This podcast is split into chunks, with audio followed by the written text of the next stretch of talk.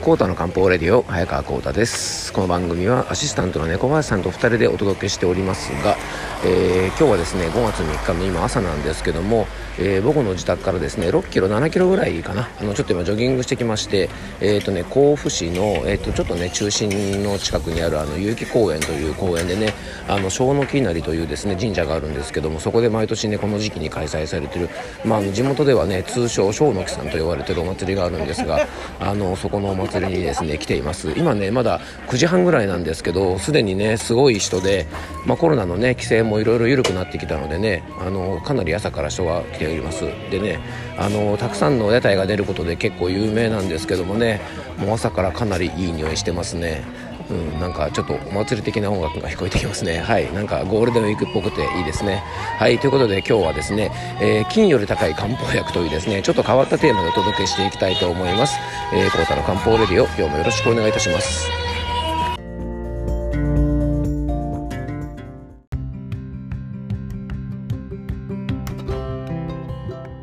はい、それでは今日の本題に入っていきたいと思います。えー、今回はですね、メッセージをちょっとご紹介していきたいと思います。えー、養生ネーム、うーさんからのメッセージです。えー、こうた先生、おはこんばんちは。はい、おはこんばんちは。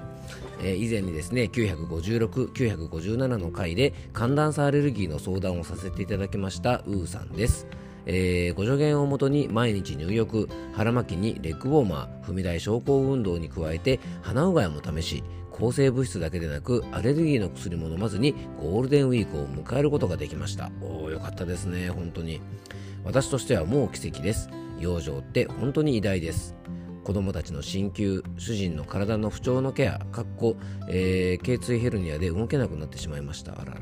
でとてつもなく忙しく目まぐるしい春でしたがこれからも自分の体の声を聞くことを忘れずに養生を続けていきたいと思います。皆様ご自愛していきましょう。えー、ということでね、あの、ウーさんね、メッセージありがとうございます。いろいろね、大変だった中で、ご自身の養生もね、きちんとされていてね、あの、寒暖差アレルギーをですね、まあ、乗り越えて、まあ、本当にあの、素晴らしいですね。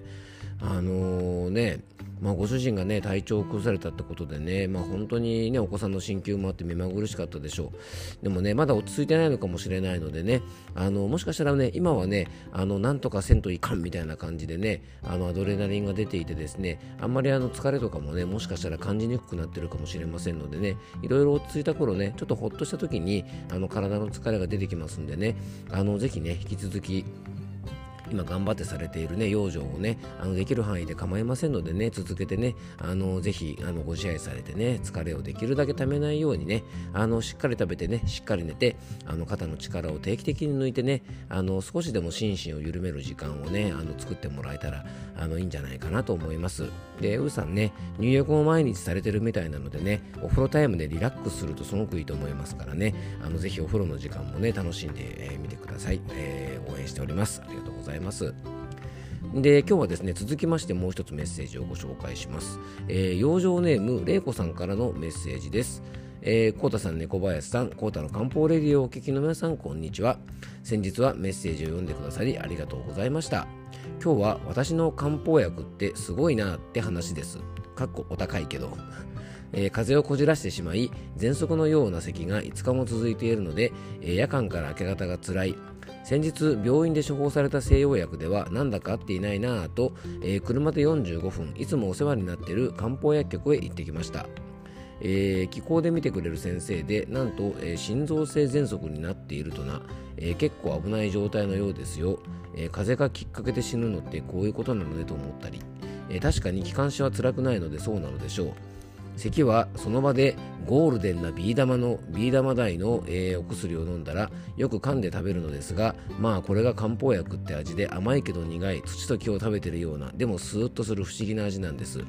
スーッと胸もやがなくなってびっくりしました。午後からの咳込みがほぼなしで過ごしています。本当は調子悪いなっていう時にさっと行けたらいいんですけどもいつもこじら,、えー、こじらせてから頼るので、えー、お高くもなるのでしょう。心臓があんまり良くないことも分かり、えー、これも多分遺伝母も祖母でした。もうでした、え、今週3日も仕事休んだけど、え、必要なお休みだったんですね。はあそれにしても高い。でも健康でいたいというところが悩みどころです、えー、ということでね、えー、レイコさんからメッセージいただきました、まあ、レイコさんねいろいろ体調のことでね大変でしたね。はい。でねえっとこれまあちょっとね商品の名前はねちょっとあの伏せてあのメッセージご紹介したんですけどもねあのちょっとね漢方薬とかの種類のねあの名前とかっていうとねなかなかちょっとこうねあの間違って伝わっても嫌だなと思ったのでねちょっと商品名だけは伏せたんですがあの玲子さんがね使われたあの薬ですねえー、っとまあ金のねあのゴールデンなビー玉みたいな大きさのあのお薬ということでねあの眼剤だと思うんですけどもねこれね五黄というね生薬を使ったねあのお薬でこれはねもう非常に高価な漢方薬としても有名なものの一つですね。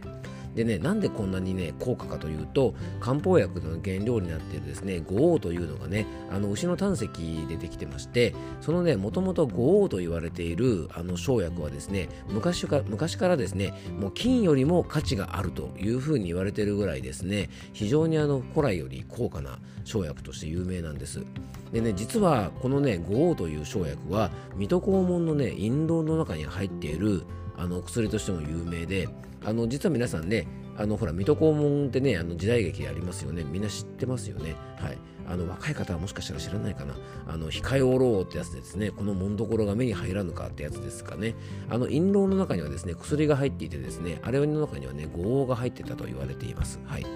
でね、なんでね、水戸黄門のね、印籠の中に五王という生薬が入ってるかっていうと、まあ、あの、おじいちゃんだからではなくてですね、あの、昔の旅人が旅先でですね、体調を崩して、もうほんとね、死にそうになったような時にね、あの、そういった時にね、五王って使うんですね。なので、ちょっと大げさな言い方ですが、もう緊急事態で何とかせにゃいかんっていう時に、あの、使うですね、五王というのはですね、緊急事態の薬の代表みたいなもんなんですね。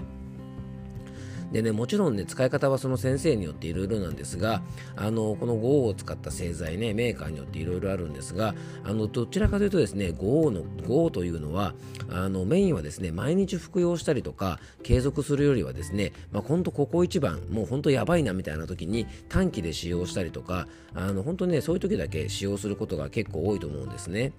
なのでね、マレコさんも、あの、普段行かれてるね、漢方薬局の先生が、あの、今の玲子さんの状態を見てですね、あ、これは合成剤を使わないと、ちょっとしんどいかなっていう風に、感じたのとですね、まあ、合を使って、ちょっと高いけども、早く治してあげたいなっていうお気持ちがね、きっとあったと思うのでね、あの、そういった、あの、ちょっとお薬のチョイスになったんじゃないかなと思います。でね、もともとね、この金より価値があると言われていたあの牛の胆石の五王なんですが、あの最近ではですね、まあ、あのどうしてもね、牛の体の中で作られる生薬なので、あの取れる量っていうのもね、あの減ってきてるのと、あとですね、中国とかでやっぱりこの五王はね、すごくあの切れ味もいい生薬なので、需要がですね、急増していることと、あとね、あの最近すごくね、困ったことにですね、需要が高い生薬が、あの投機目的でですね、買い占められたりしてですね、それで市場に出回らなくなって値段が急上昇してしまうっていうですね、まあ、そういうですねあの値段の上がり方もあったりしてですねもう豪の、ね、製材のですね値上げのねあのまあ、幅がですねもう尋常じゃなくあの今上がっておりましてあのちょっと前まではですね例えば1回1000円分ぐらいで買えたお薬がですね今はねあの1回分で2000円とか3000円とかですねそれぐらい高価になってるんですよね。で、まあ、1回ね、1000円とか2000円、3000円っていうとですね、1回分ですよ。1回飲む分が、あの、まあ、1000円、2000円、3000円ぐらいするものもあるんです。はい。まあ、これはね、かなり特殊なもんなんですけどね。あの普通の漢方薬だと大体まあ1日300円から5、600円ぐらいがね、あの1日分の相場としたらまあ平均的かなと思うんですけども、まあ、戦時でも1000円とかね、そのぐらいぐらいまでかななんて気もするんですけども、あのまあ、ちょっと特殊なんでね、それぐらいしちゃうんですが、まあでも、あの1回分でね、1000円っていうと、ちょっとびっくりすると思うんですけど、でもまあ変なドリンク剤とかね、まあ、変なとか言うと怒られちゃうかもしれないけど、へんてこのドリンク剤買ってもですね、1本1000円とか2000円するものってね、結構あの普通に売ってたりするので、まあ、そういうのを使うよりはねよっぽどいいんじゃないかななんてあの思うんですがね。なのでまあ金額的にもですね、まあ、あの例えば効能的にもね毎日使うものではないのでねあのちょっとその辺はですねあのまあ皆さんにもちょっとお伝えしておいた方がいいかなと思ってねちょっとこんなお話をしました。なのでねまあ玲子さんもですねぜひねああの日頃の養生であんまりねこの5をねたっぷり入ってるものって非日常の薬なのでねそういう非日常の薬あんまり使わなくてもいいようにね、えー、ぜひ体調を気をつけていただけたらななんていうふうに思っております、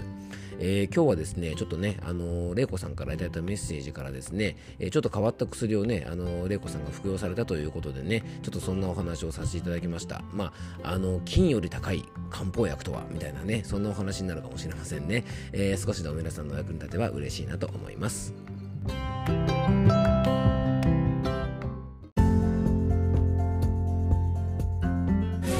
はい今回もクロージングのお時間です。えーとまだですねお祭りの会場にいるんですがまあ今日はですねえー、ポテト揚げたておいいですね美味しそうですね。あの今日はですねお祭りの会場からお届けしてるんですがまあ連休中ということでねあの金より高い漢方薬というですねまあリスナーさんからのメッセージにお答えさせていただく形でちょっと緩めのテーマでねお届けいたしました。いやでも今日はねね猫林さんを連れてこなくてよかったですね。猫林さん連れてきたらもうこんなとこ来たらテンションねもう爆上がりで多分飲みすぎて明日は二日酔いになってますねきっとね。はい。ということでねあのいいですねこのお祭りの賑やかな感じがね、まあ、コロナでねやっぱりここ数年あのちょっと規模縮小とかねあのコロナ直後の時はやっぱお祭りも中止だったりしたんですけどもね。あのこの賑やかな感じがいいですね。はい。皆さんもぜひゴールデンウィーク楽しんでください。いやなんかジョギングしながら来たんでね汗だくですね本当ね。はい、えー、帰りも頑張って走りたいと思います、えー、今日も聞いていただきありがとうございます。どうぞ素敵な一日をお過ごしください。漢方専科サータ薬房の早川浩太でした。ではまた明日。